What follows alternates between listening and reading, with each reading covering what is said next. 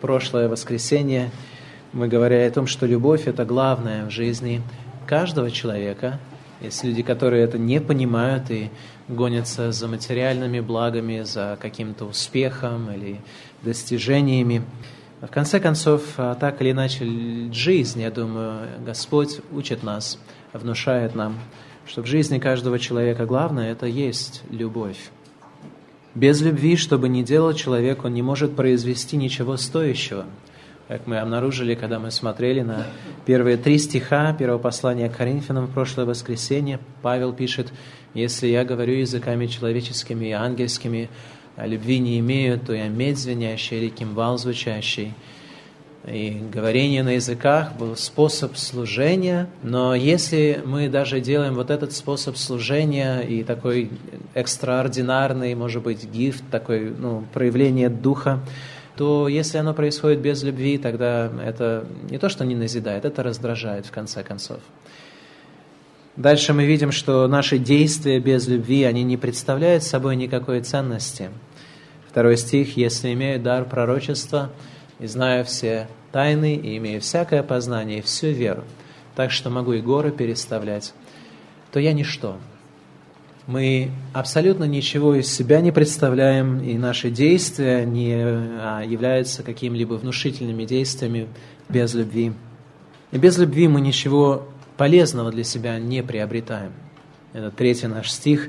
«Если я раздам все имение мое и отдам тело мое на сожжение, а любви не имею, нет мне в том никакой пользы». И в этом смысле мы должны действительно думать и вдумываться о том, для чего мы здесь собрались. Что каждое богослужение, если это не есть выражение любви к Богу, это не есть богослужение. Это может быть служение друг другу, это может быть служение своей гордыне, это может быть служение для удовлетворения своих нужд, но это не есть богослужение, если это не есть выражение нашей любви к Богу. Каждая молитва, что это, кроме как не выражение нашей любви к Богу?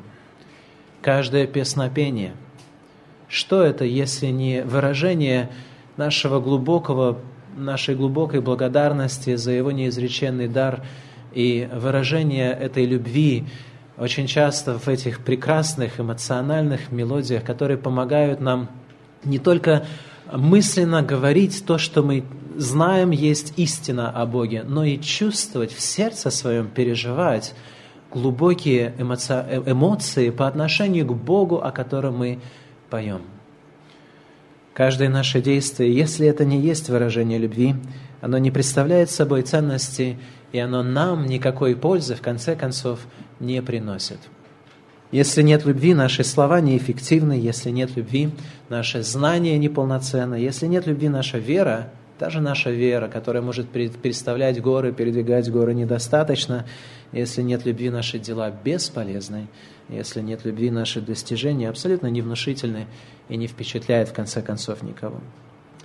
Любовь – это главное, потому что она вбирает в себя все добродетели. В прошлое воскресенье мы сравнивали любовь с этим белым цветом а, или светом, который, преломляясь через призму, открывает для нас вот эту всю красоту видимых спектров радуги – и мы можем их видеть. И любовь, когда мы смотрим на это качество и стараемся как-то его, знаете, расщепить, как-то его углубиться в познание любви, тогда мы действительно не удивляемся, что следующие стихи 4, 5, 6, 7 это есть перечисление целого набора а, других добродетелей, которые люди везде и повсеместно на самом деле ценят и желают, чтобы именно так относились другие люди к ним. Любовь главная, потому что она придает всю ценность нашим поступкам. Без любви, как мы говорили уже, наши даже самые жертвенные дела, они не имеют ценности. И она превосходит даже самые внушительные, такие самые а, не, неординарные, а, необыкновенные дары Духа Святого. Потому что любовь действительно это главное.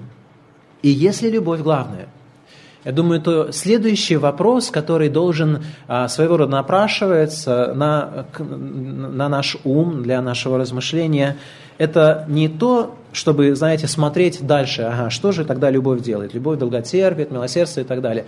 Для этого есть время, и мы будем изучать эти качества более детально. Но я думаю, первый вопрос, который возникает в голове логически, это вопрос, а что же такое любовь? Если любовь главная, что такое любовь? Потому что, с одной стороны, мы-то понимаем, что у каждого человека есть понимание того, что такое любовь в этом мире есть а, понимание того, что такое любовь, а, и этот мир а, на самом деле делает огромный акцент на любви.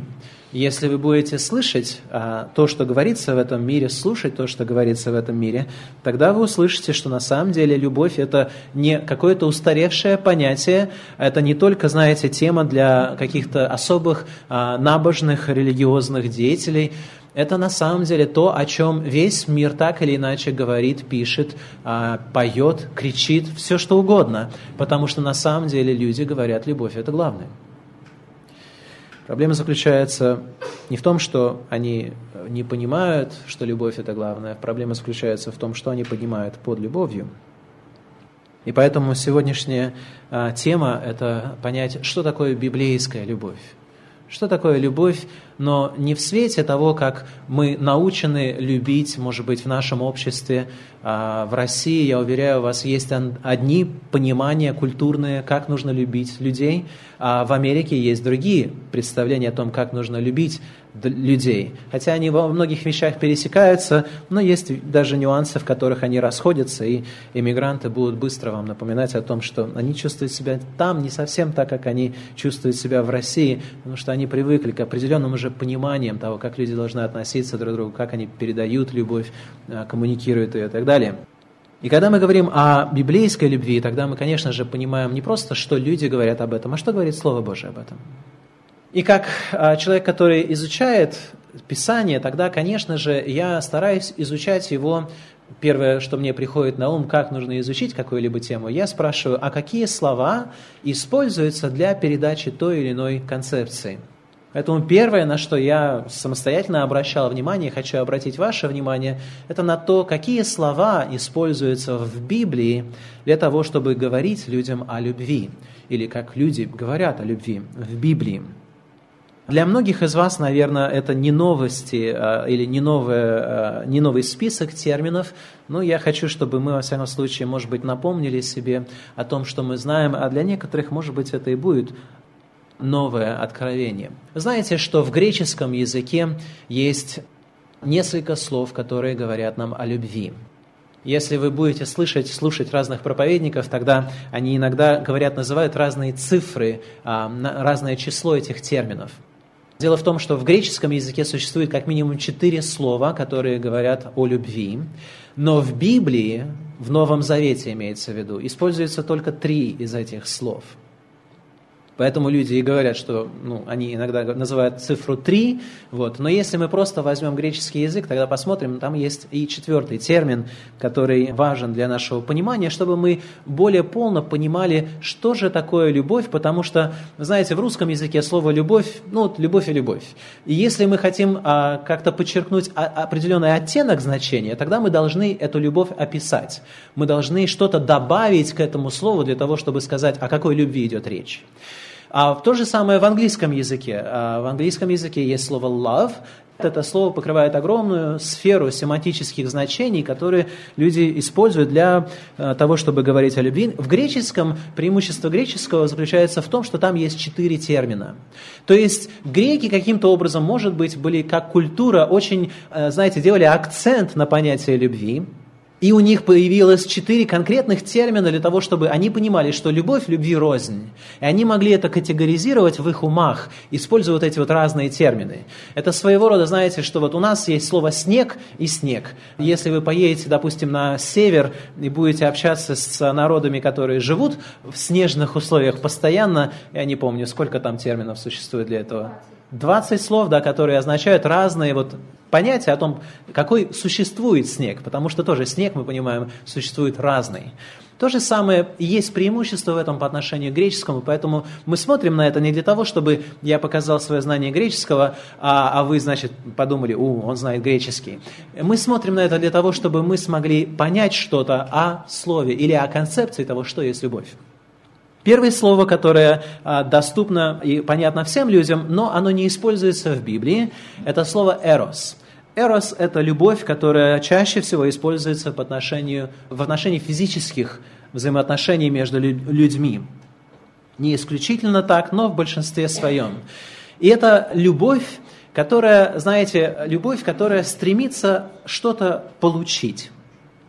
Это ее часто э, там, комментаторы или люди, которые пишут на этой теме, они говорят, что это любовь берущая – и, конечно же, эрос – это такое, такая любовь, которая возникает в результате того, что человек смотрит на другого человека, он просто оценивает этого человека, если, если этот человек ему нравится, тогда у него возникает непроизвольное такое желание этим человеком обладать. Да? То есть мы видим, на, смотрим какое-то прекрасное лицо или фигуру или еще что-то, телосложение, и у нас возникает вот это вот внутреннее желание, которое греки бы сказали, вот это вот, вот это вот внутреннее желание, вот это вот внутренняя симпатия, тяготение к этому человеку, это есть вот любовь а, в плане эрос. Она вызвана чем-то в объекте любви, и мы ее не контролируем. Мы можем а, испытывать эту любовь даже к людям, которых мы абсолютно не знаем. Мы не знаем, хороший у них характер или плохой. Сделали ли много они хороших дел, или, может быть, они страшные злодеи. Но если мы просто как-то внешне их оцениваем, у нас возникает сразу или симпатия, или антипатия, у каждого человека по-разному. Но это вызывается, эта реакция, именно как реакция. Эрос – это реакция на то, что делает или как выглядит тот или иной объект. Есть другой термин, который а, используется в Библии, а, но не в чисто в такой форме. Это фор, слово «сторгей». А, в Библии, а, опять же, слово «сторгей» или «сторгео», глагол, не используется. Используется только прилагательное, и оно используется только с приставкой «а» в начале, что означает негативная приставка. И это любовь, которая чаще всего расценивается как естественная любовь в родственных отношениях. Естественно, когда мать любит свое дитя. Естественно, когда родственники относятся с особым расположением друг по отношению к другу, у них есть родственные связи. И если бы какой-то человек, допустим, к нему приехал родственник, вы не проявили к нему особого расположения, а просто, знаете, ну, как бы поздоровались с ним, как с прохожим на улице, сказали, о, рад тебя видеть, а, до свидания, Тогда бы мы сказали, слушайте, это неестественно. Это неестественно. И вот об этом неестественном качестве Слово Божие говорит нам в послании к римлянам. Если у вас есть послание к римлянам, Новый Завет, откройте, пожалуйста, первую главу, 20, мы будем читать с 28 стиха, но наше слово находится в 31.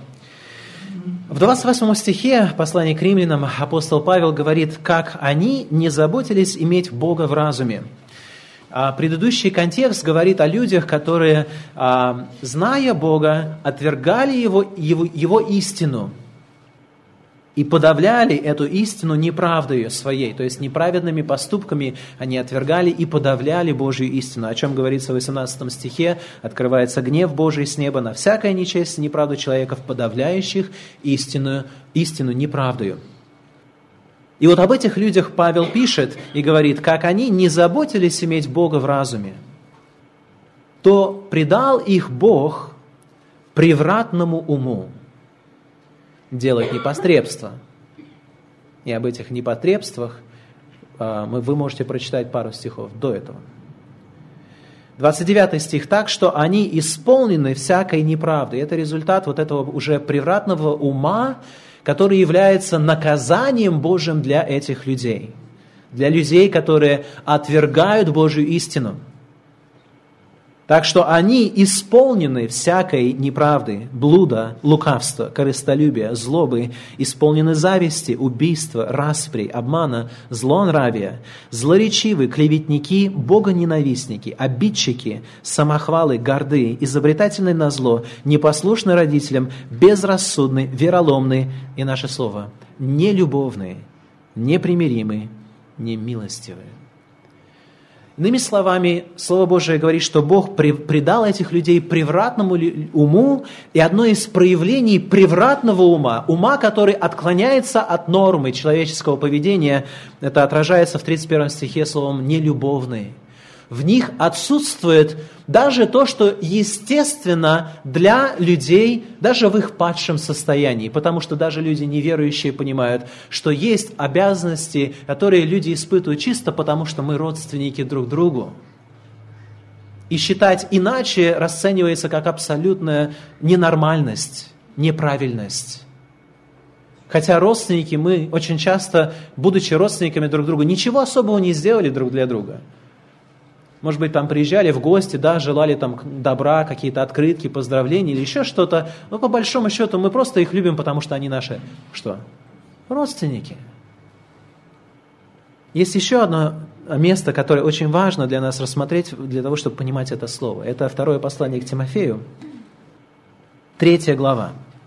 Второе послание к Тимофею, третья глава. Здесь апостол Павел пишет о том, что будет характерно для людей, которые живут в последние времена или в последние дни. Тему эсхатологии я до сих пор в проповеди как-то детально здесь, в этой церкви, никогда не освещал. И, может быть, а, наступает время, когда на это необходимо обратить внимание. Но вот посмотрите, что Библия говорит, когда она, Библия описывает характеристики людей, которые будут жить в последние дни – и если тогда уже люди говорили о последних днях, то мы две тысячи лет спустя действительно должны задуматься, а характер... являются ли эти характеристики качествами, которые мы наблюдаем вокруг нас. И обратите, пожалуйста, особое внимание каждому слову, где в корне этого слова есть слово «любовь». Хорошо? Читая этот список, обратите внимание на то, что то, что здесь говорится, это то, что у людей будет неправильная любовь. Смотрите, что сказано. Второй стих, третья глава. «Люди будут самолюбивы». Да, слово «любовь» заметили? «Люди будут самолюбивы». Потом сребролюбивы, горды, надменны, злоречивы. Родителям непокорны, неблагодарны, нечестивы, недружелюбны, непримирительные, клеветники, невоздержанные, жестокие, не любящие добра, предатели, наглы, напыщены, более сластолюбивые, нежели боголюбивые, имеющие вид благочестия, силы же его отрекшиеся, таковых удаляйся. Слово Божие говорит, что характерной чертой последних дней будет искажение в людях понятия любви. Не то, что у них будет отсутствовать любовь, у них будет любовь искаженная, направленная не туда, куда нужно. И это слово, которое наше слово, это встречается в слове, а, во втором стихе, когда мы а, говорим о слове «недружелюбные». Это опять же вот наше слово. Люди, у которых неправильное представление о том, что даже нормальным является, что является естественным для человеческих взаимоотношений. Признак последнего времени заключается в том, а, а, одной из черт является то, что даже естественные эти узы, родственные и так далее, будут ставиться ни во что. Люди будут не любящие по отношению даже к своим родственникам. И вы постарайтесь просто, знаете, вот так тут сосканировать немножко то, что вы читали – в газетах, то, что вы видели по телевидению, как в новос... Э, э, репортажах новостных, а, по интернету, может быть. Я уверен, что ну, в любое время подобного рода вещи существовали. Люди а, проявляли вот отсутствие естественной любви. Но, знаете, есть что-то очень такое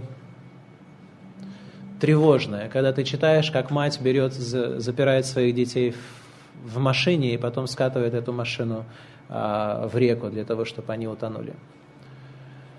Есть что-то что-то внутри нас, что отвергает даже описание этого, когда мы читаем, что там мать взяла, утопила ребенка, допустим, в ванной, специально, осознанно. Мы читаем подобного рода вещи, и мы ужасаемся каким-то таким вот из ряда вон выходящим проявлением, отсутствием проявления естественной любви. Но мы с вами живем в стране, которая была первой из всех стран мира, которая узаконила аборт – и разница между убийством ребенка после его рождения и разница убийством его до рождения – это разница во времени, это не разница в сути. И в нашей стране ежегодно совершаются огромное количество абортов. Когда я молюсь о нерожденных, я молюсь о тех, которым угрожает опасность аборта. Потому что в людях отсутствует естественная любовь. Не только люди, знаете, как, ну, вынуждены часто это делать, но есть всякие обстоятельства, как бы оправдывающие одно описание, когда мать родила ребенка и, по всей видимости, я не знаю, или не могла сделать аборт в нужное время или еще что-то, но она родила его и потом просто взяла, завернула во что-то и бросила его в мусорный этот бак, да, то есть вот в многоэтажном доме, и потом, в конце концов, это дитя, конечно, было найдено мертвым. И можно, знаете, в некоторых случаях, когда смотреть на ситуацию и думать, ну, может быть, это была эмигрантка, да, то есть там что-то произошло, и она вот в таком безвыходном положении поступила противоестественно. Но когда люди сознательно, не будучи вынуждаемы ничем, кроме своим решением воли, им просто не хочется этого ребенка, делают убийство, аборт. Это, я думаю, действительно признак того, что что-то в нашем обществе конкретно съехало в ненужную сторону. И есть попытки людей, которые стараются, знаете, против, а, то есть движение, направленное, чтобы ограничить аборты и так далее, как-то ограничить вот это а, зло. А, но с другой стороны, ведь это все очень доступно. Мы, мы ничего по большому счету, по большому счету не принимаем, чтобы противостоять этой неестественной а, этой э, э, отсутствия неестественной любви. В Библии Слово Божие говорит, что вот есть такая, такой вид любви. Потом, конечно же, всем известное слово «филео» или «филей». Это любовь, которая очень часто э, описывает любовь друзей – если сторгей – это любовь, которая объясняет нам взаимоотношения, которые а, существуют между родственниками, людьми, которых объединяет одна кровь, Тогда а, филей – это любовь, которая а, имеет отношение к людям, которые не имеют родственных связей друг с другом, они просто друзья, они любят друг друга как друзья. Это слово используется для того, чтобы описывать то, допустим, как а, отец любит сына, поэтому мы понимаем, что это не исключительно, то есть это слово филео, это не только, знаете, ограничено только для друзей, это может правильным образом и описывать семейные категории отношений. Я надеюсь, что действительно в семьях есть, знаете, а, отцы, которые являются друзьями для своих детей, а, и наоборот, дети, которые являются друзьями для своих родителей. И чем старше, наверное, вот эта возможность такой глубокой взаимоудовлетворяющей дружбы, а, тем больше она реализуема тем более она возможна, мне кажется. Слово Божие говорит в Иоанна 5 главе 20 стихе, «Ибо Отец любит Сына и показывает Ему все, что творит Сам, и покажет Ему дела больше сих, так что вы удивитесь». Отношения между Богом Отцом и Богом Сыном описываются вот этим словом «филео». Эмоциональной связью, которая находит огромное удовлетворение друг в друге – Друзья – это люди, которые нашли взаимопонимание, которые находят в другом человеке эхо своей души, своего рода. Они, их связывает что-то, а, объединяет их, и они находят в этой дружбе что-то взаимообогащающее, приносящее и тому, и другому человеку огромную радость. Как любая любовь, на самом деле, в правильном ее выражении – Слово Божие говорит, кто любит отца или мать более, нежели меня, недостоин меня, и кто любит сына или дочь более, нежели меня, недостоин меня. Используется слово «филео». Поэтому Господь ожидает, что люди будут Его любить вот этим отношением. Слово Божие говорит о том, что Бог любит нас тоже таким способом. Он не только любит нас любовью агапе, о которой мы будем говорить чуть позже, но в Иоанна 16 главе 27 стихе сказано, «Ибо сам Отец любит вас». И потом дается причина, почему Он любит вас такой любовью. «Потому что вы возлюбили Меня, — говорит Христос, — и уверовали, что Я исшел от Бога».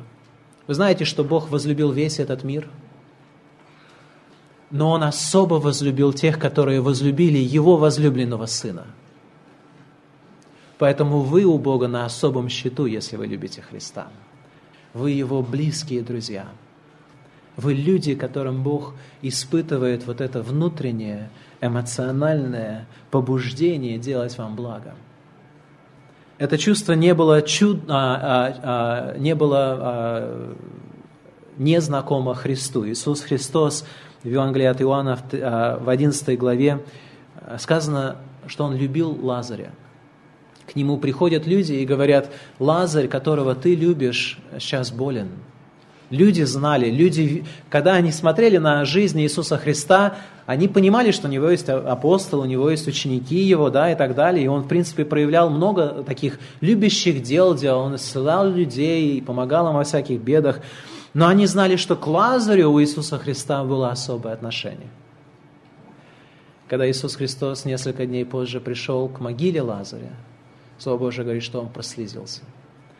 Это означает, что любовь – это не просто, знаете, какое-то такое отвлеченное, умственное такое «хорошо, я тебя люблю». Это то, что действительно затрагивает что-то глубоко в нашем сердце, что-то, что способно чувствовать потом боль утраты, когда этот человек уходит из нашей жизни. Иисус Христос, Слово Божие говорит, что Он любил так Иоанна, ученика, который очень много говорил о любви. Потому что в Евангелии от Иоанна он описывает сам себя, будучи автором Евангелия, как ученика, которого любил Иисус. Знаете, Слово Божие говорит в первом послании к Коринфянам, в 16 главе, то есть в этом же послании, которое мы изучаем, в 22 стихе, «Кто не любит Господа Иисуса Христа, анафема маранафа. И мы уже говорили о том, что анафема означает, да будет он отлучен и отлучен с целью проклятия, с целью разрушения. Маранафа – это слово, которое означает «Господь грядет». То есть, в принципе, это слово говорит, что на самом деле, если человек не любит Господа Иисуса Христа, да будет он лишен возможности вообще жизни вечной. И это используется наше слово «филео», Оказывается, что Бог ожидает, что мы будем любить Его вот с этим, знаете, внутренним расположением. С тем, что будет скучать по Богу, когда оно не видит Бога. С тем, что будет искать, удовлетворить и, и принести радость Богу, как лучшему другу с тем, что будет стремиться угождать Ему, с тем, что будет стремиться действовать в Его интересах, как друзья стараются всячески защищать и помогать друг другу. Бог говорит, что вот это часть того, что Он производит в нас, как дело спасения, потому что эта любовь является признаком нашего спасения. Интересно о любви Филео то, что мир тоже способен на подобного рода любовь, потому что сказано в Иакова 4 главе в 4 стихе «Прелюбодеи и прелюбодейцы, не знаете ли, что дружба с миром есть вражда против Бога? Ибо кто хочет быть другом миру, тот становится врагом Богу». И потом в Евангелии от Иоанна 15 глава 19 стих «Мир любит свое». Если бы вы были от мира, то мир любил бы свое, а как вы не от мира, но я избрал вас от мира, потому ненавидит вас мир. Иными словами, здесь, в этой любви, особо нет ничего сверхъестественного. Это, тем не менее, естественное проявление того, что, что мы испытываем, когда нам угождают. Мир любит своих. Мир любит людей, которые любят мирскую систему. Но как только люди расходятся с этой мирской системой, тогда любовь мира обращается в, не просто в нелюбовь, она обращается в ненависть. Поэтому вот эта любовь, она может свободно менять полярность и превращаться в ненависть. И вы знаете, что, наверное, нередко, может быть, в вашей жизни были ситуации, когда вы очень сильно дружили с кем-то, вы таким образом любили этого человека, но потом что-то произошло, какой-то конфликт, и вместо того, чтобы этот человек начал вам всячески угождать и делать какое-то добро, он начал вам на самом деле вредить по большому счету. И вы обнаружили, что вот ваше чувство, которое раньше было чувством расположения к этому человеку, обратилось в иное чувство – может быть боли, может быть сожаление, но вы уже не чувствуете этого расположения. Эта любовь а, ушла. Это слово в а, а, существительной своей форме переводится словом «дружба». Но есть второе значение для глагола этого филея, филео. Я прочитаю вам стих из Евангелия от Матфея, 26 глава, 48 стих. «Предающий же его дал им знак, сказав, кого я поцелую, тот и есть. Возьмите его». И для меня, честно говоря, я не знал, что это слово может переводиться словом «поцелую». Но я обнаружил, что есть такое греческое слово, поэтому мое греческое знание несовершенно. А, а, но когда ирония или же вот драматизм того, что произошло в ночь, когда Иисус Христос предан был, заключается в том, что Иуда взял знак, который говорил о вот этой любви, любви друзей, любви близких людей, и сделал этот знак орудием предательства. Я думаю, что-то в этом есть такое очень страшное, как комментарий нашей человеческой природы, а, которая способна предать Иисуса Христа таким образом.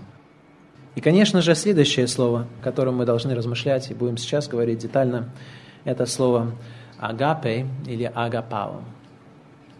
Что такое любовь? А, именно такая, которая используется э, и э, которая передается словом агапо, агапао.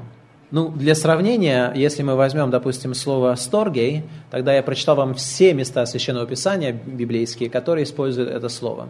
Два, буквально. Если мы говорим о термине «филео», да, вот этой вот братской, дружественной любви, тогда оно используется 25 раз в 21 стихе Священного Писания.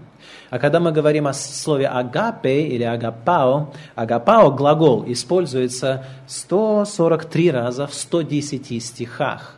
То есть мы видим, что в Новом Завете, во всяком случае, огромный акцент, когда Слово Божие говорит о любви, оно делает на слово «агапао», и есть существительные, прилагательные термины и так далее. Я сейчас не беру во внимание, не буду нагружать вас этой статистикой, но я говорю о том, что в Новом Завете акцент ставится на вот это слово и на то, что этим словом передается.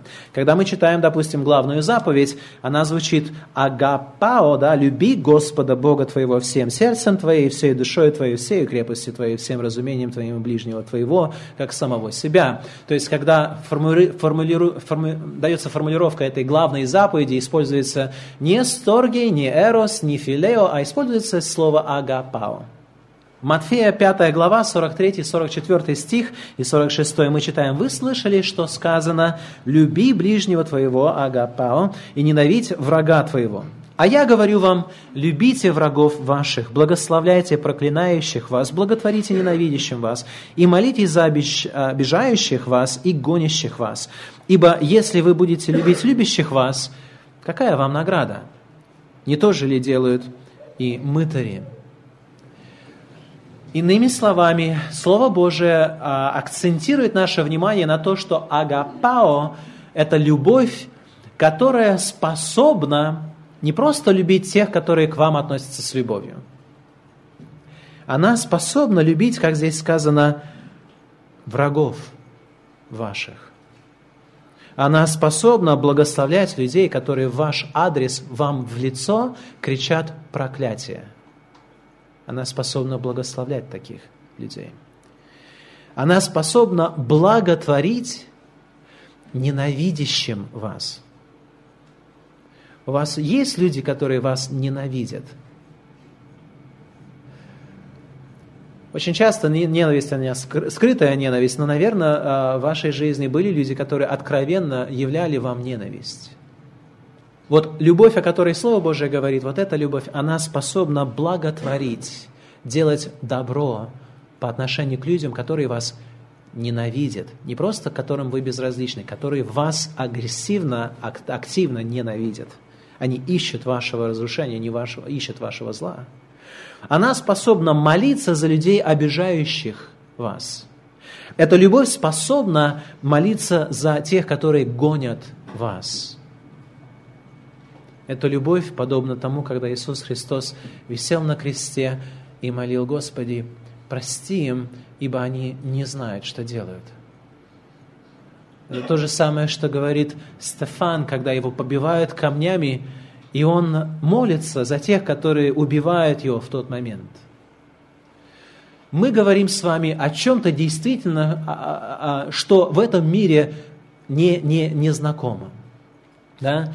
Сегодняшнее понимание любви, когда мы смотрим на этот мир, тогда современное общество, во всяком случае, особенно связанное с молодежью, да, акцентирует одно, внимание на принципе одной любви. Какой? Эрос. Такое впечатление, что вот это вот желание сексуальных отношений – это все, для чего живет человек. Это тем, чем пичкают умы молодежи, умы людей, и поэтому очень трудно этому противостоять. Это все наполняет нашу музыку. Если вы слушаете музыку мира сего, вы знаете, что это так. Это все наполняет, что наполняет рекламу, потому что даже невозможно, очевидно, продать машину, если не поставится там какая-то красивая девушка.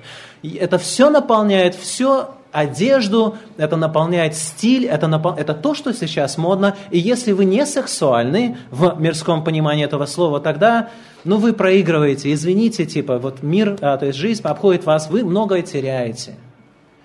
Иногда мы слышим, что какие-то здравые люди говорят, слушайте, аборт это плохо, да? Это плохо, когда у нас отсутствует естественная любовь. Посмотрите, как дети относятся к своим родителям, посмотрите, как родители относятся к своим детям.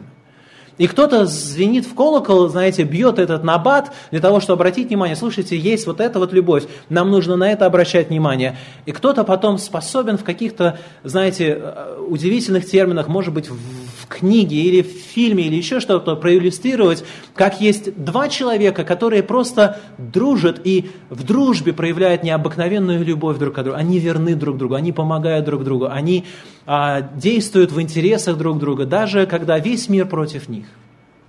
Но когда мы говорим о любви, которая способна любить врагов, это уже редкость.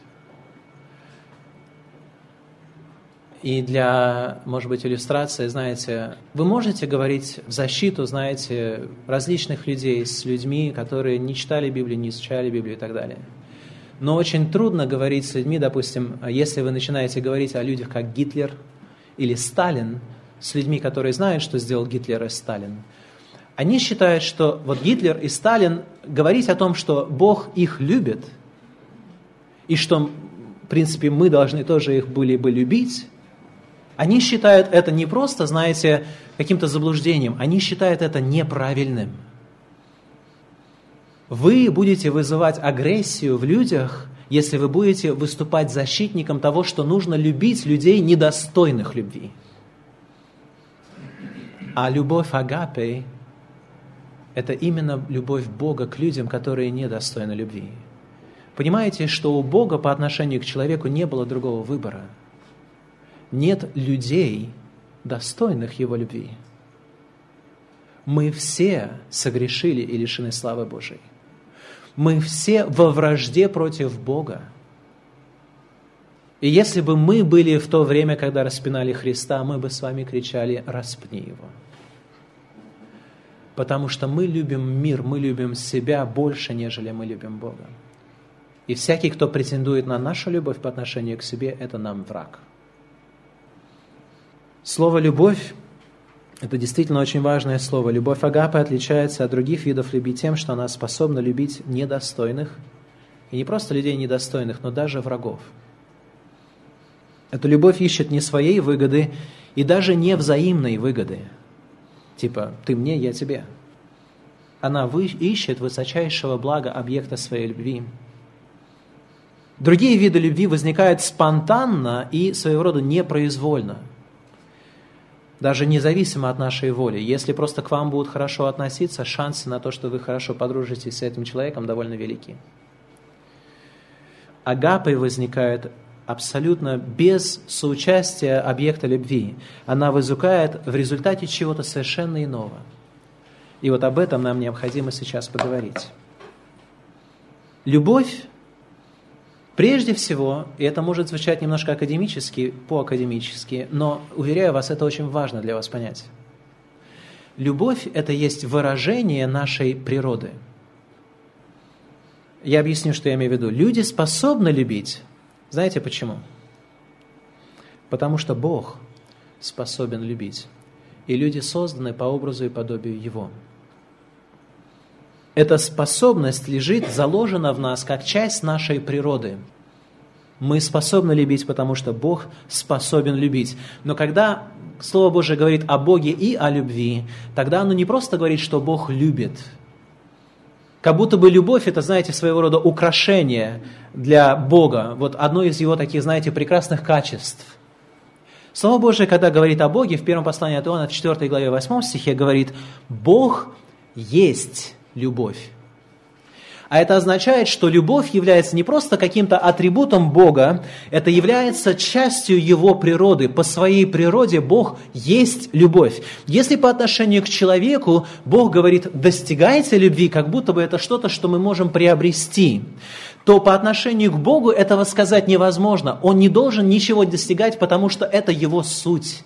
Это естественное выражение его бытия. Он не может быть, перестать быть любовью, он не может увеличить количество своей любви, он по своей природе есть любовь. Грехопадение человека, когда человек согрешил, не искоренило в человеке возможности любить или способности любить вообще.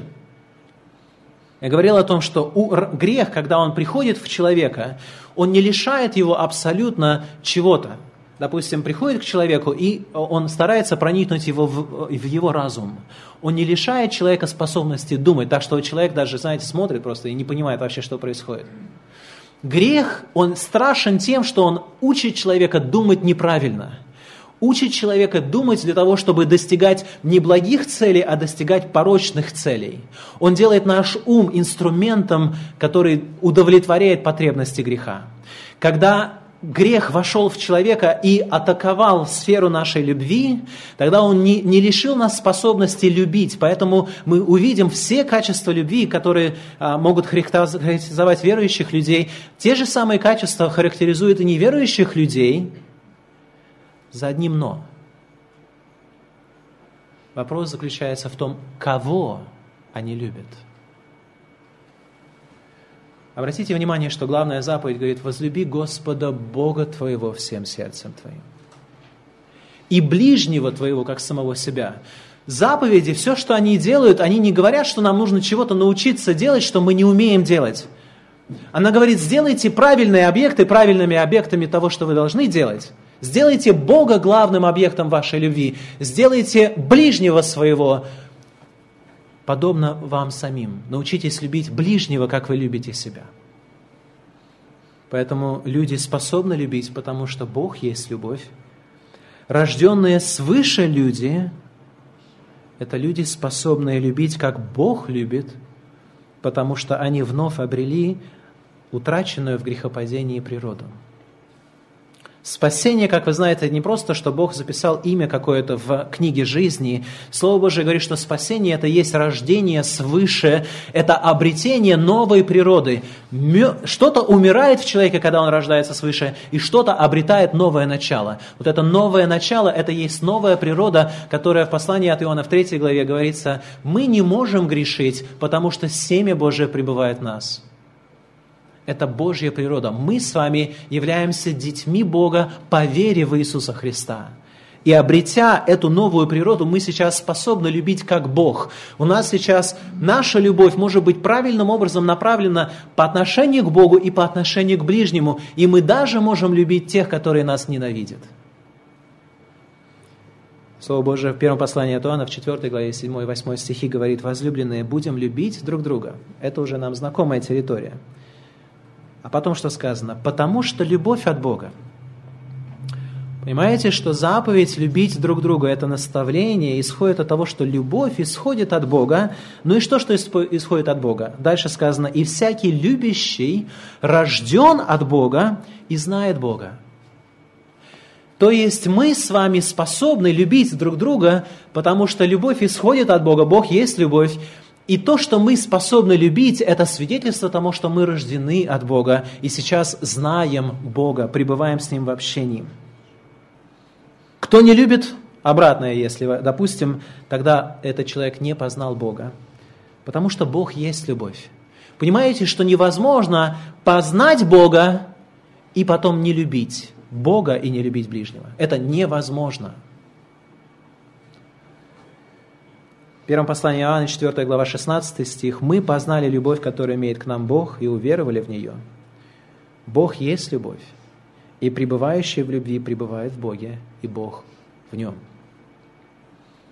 Почему я говорил, что это вам важно понять, что любовь – это есть проявление природы?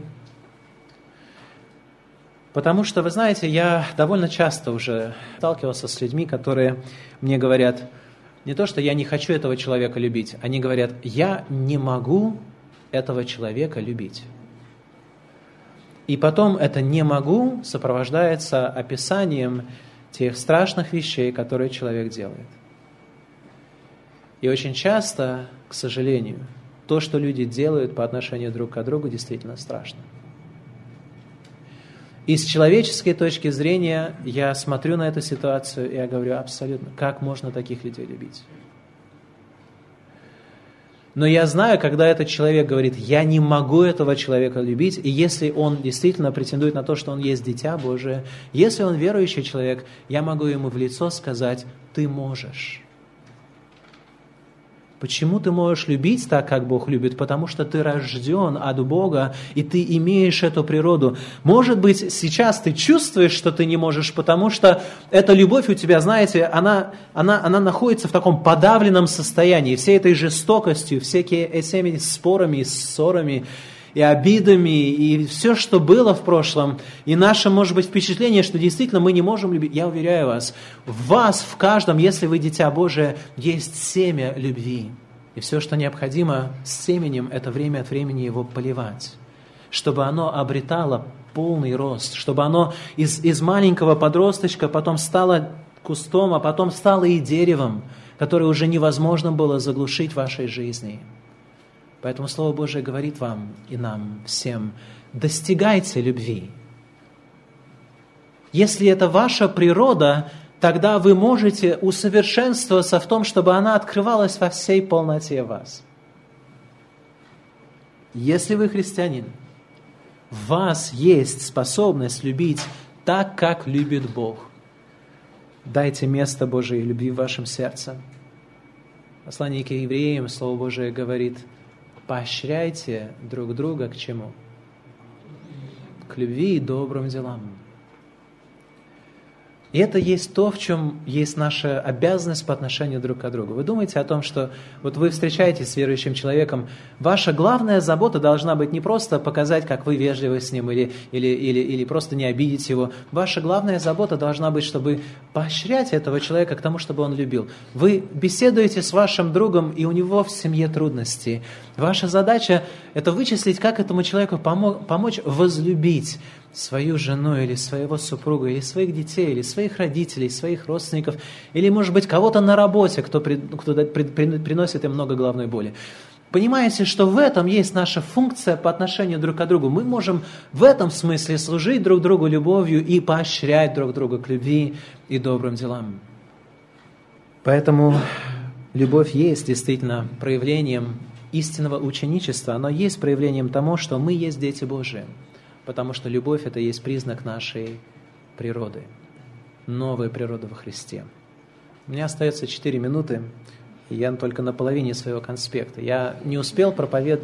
закончить его в прошлое, на прошлом богослужении, но я боюсь, что сейчас я слишком разошелся, и я даже не успею закончить то, что я закончил в прошлое богослужение. Но я постараюсь. Любовь – это не только есть проявление природы, Понимаете, природа человека обладает одним качеством, как минимум, да, есть многие другие, но одно, на которое я хочу обратить ваше внимание. Природа человека обладает способностью к воле.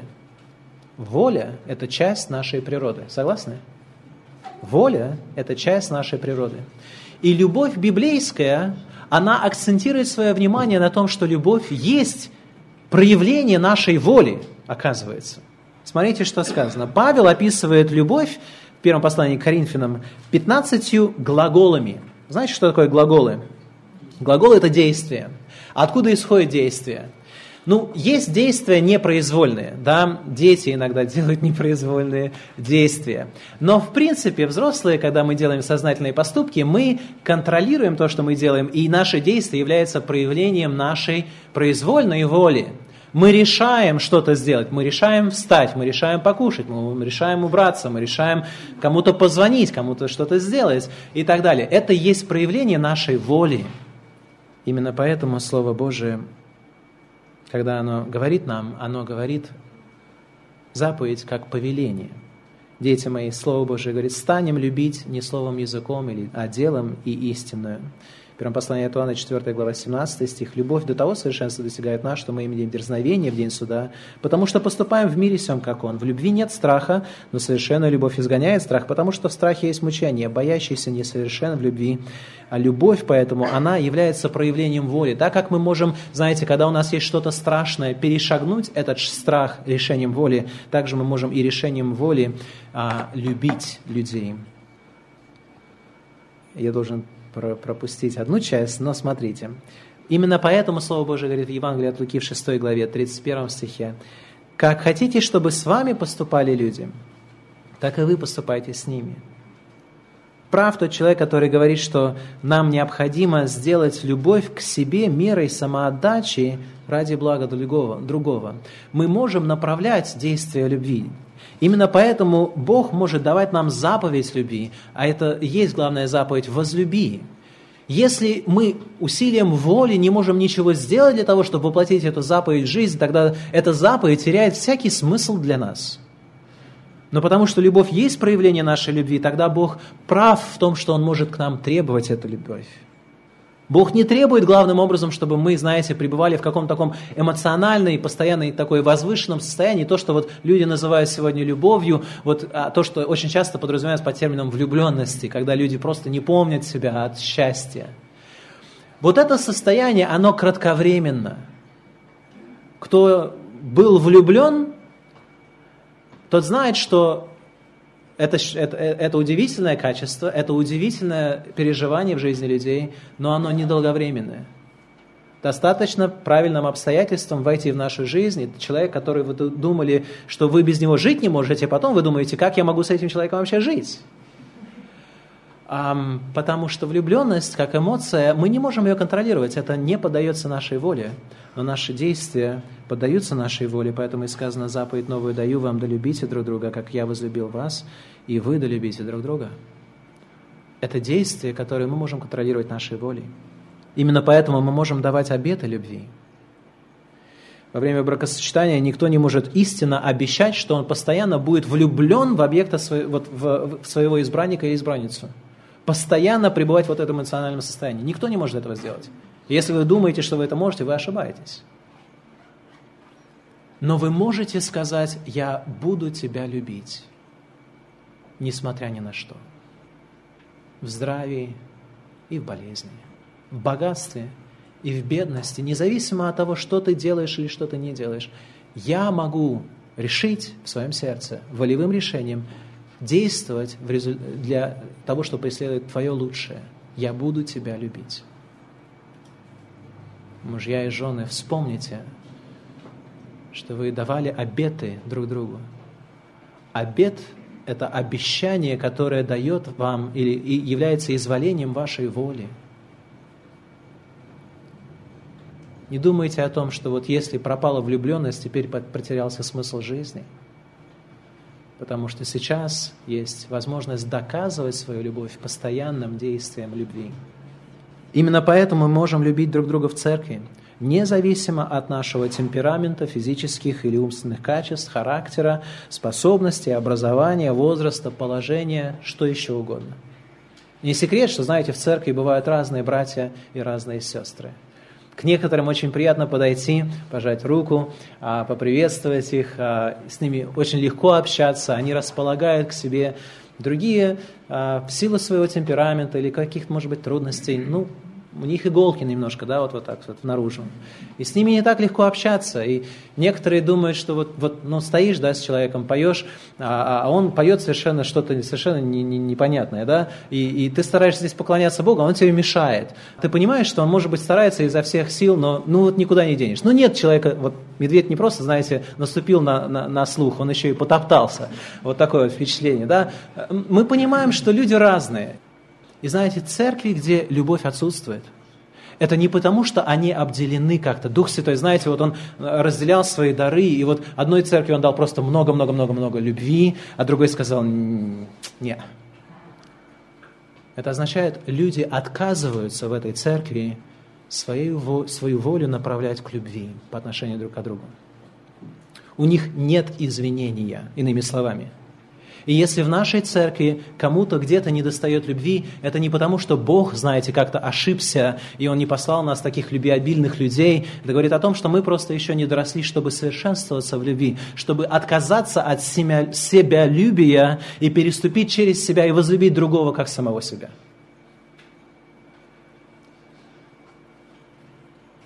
Поэтому мы действительно, если мы рождены от Бога, мы можем любить врагов наших.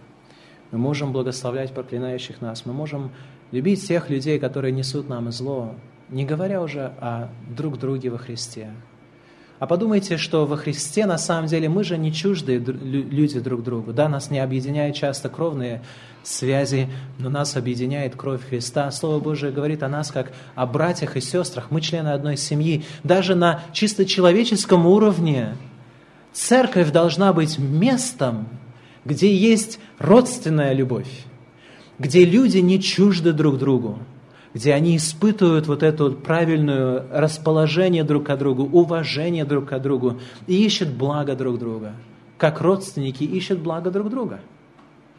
И в церкви наверняка должно быть проявление и любви филео, которая действительно сближает людей – и они проявляют красоту этих отношений, которые возможны между людьми. Конечно же, церковь превыше всего должна быть примером любви, которая самозабвенно ищет благо другого. Давайте будем достигать этой любви. Встанем для молитвы, пожалуйста. Великий наш Господь и Бог, мы благодарим Тебя, что Ты Бог любящий и милующий. Благодарим Тебя, что Ты обращаешь наше внимание на то, совершенство, которое есть совершенством Твоей природы и которое Ты вложил в детей Твоих, даровав нам новую природу, которая способна любить, как любит Господь. Помоги нам, Господи, помнить о том, что у каждого из нас есть эта способность, и помоги нам развивать ее. Даже когда мы разойдемся с этого места, даруй милость Твою, чтобы мы могли совершенствоваться в любви, потому что на самом деле каждая наша встреча, каждое слово, каждое Испытание – это испытание нашей любви к Тебе, нашей любви друг к другу. Будь милостив, Господь, во имя Христа. Аминь.